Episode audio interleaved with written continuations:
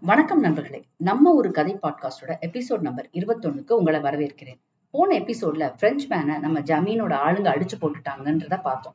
அது தெரிஞ்ச கலெக்டர் அங்க காவல்காரங்களோட வந்து நம்ம ஜமீனை கைது பண்ண வந்தாரு. அதுக்குள்ள நம்ம ஜமீன் அங்கிருந்து தப்பிச்சிட்டாரு. பிரெஞ்சு மேன் துறை அந்த ஜமீன்ல நிறைய பொன் பொருள் இருக்கிறது கேள்விப்பட்டு பழியர்களை வச்சு அந்த நிலங்களை எல்லாம் தோண்ட ஆரம்பிச்சாரு. தோண்ட தோண்ட பழங்காத்து பொற்காசுகள் களையங்கள்லாம் கிடைச்சது. அவருக்கு எப்படியாவது நம்ம ஜமீனை பிடிச்சி பழி வாங்கணும் அப்படிங்கிற எண்ணம் இருந்துச்சு. அந்த சமயம் தான் அவருக்கு ஒரு செய்தி வந்தது. அதாவது அவரோட சம்சாரம் வெள்ளக்காரமா அவங்க குழந்தையும் இங்கிலாந்துல இருந்து வருஷ நாட்டுக்கு வரதா கடுதாசியில எழுதியிருந்தாங்க. இது நம்ம ஜமீனுக்கு தெரிய வந்தது. அது தெரிஞ்ச ஜமீன் பிரெஞ்சு மேன் துறைய அலறி அடிச்சுக்கிட்டு இந்த ஜமீனை விட்டே ஓட வைக்க ஒரு திட்டம் போட்டாரு. பிரெஞ்சுமேன் துறை மலையில இருந்த ஒவ்வொரு கோயிலையும் ஆராய்ச்சி செஞ்சு அதை பத்தின புத்தகம் எழுத ஆரம்பிச்சாரு. ஒரு தடவை அவர் இந்த மாதிரி ஆராய்ச்சி செஞ்சு இந்தியா பத்தின பெருமைகள் எல்லாம் பிரிட்டிஷ் அரசாங்கத்தில் கடிதம் எழுதி இந்தியாவுக்கு சுதந்திரம் வேணுங்கிறதையும் எழுதினாரு.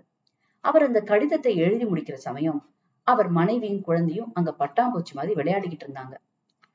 அந்த நேரம் திடீர்னு மகள் கத்துன சத்தம் கேட்டுச்சு.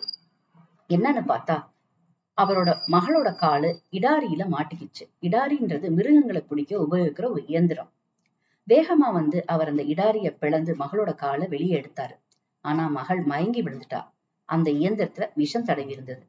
இது மைனரோட காரியம்தான் அப்படின்னு புரிஞ்சுக்கிட்டாரு. அவரோட செல்ல மகள் உயிர் போனது.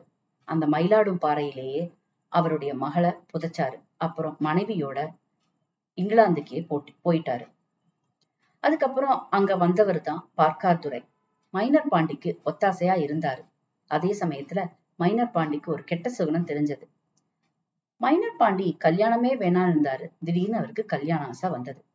ஒரு நாள் அவர் வண்டியில போகும்போது ஒரு அழகான பொண்ணை பார்த்து அவளை வண்டியில தூக்கி போட்டுட்டு போய் வேலப்பர் கோயிலுக்கு கூட்டிட்டு போய் அங்க தாலி கட்டிட்டாரு.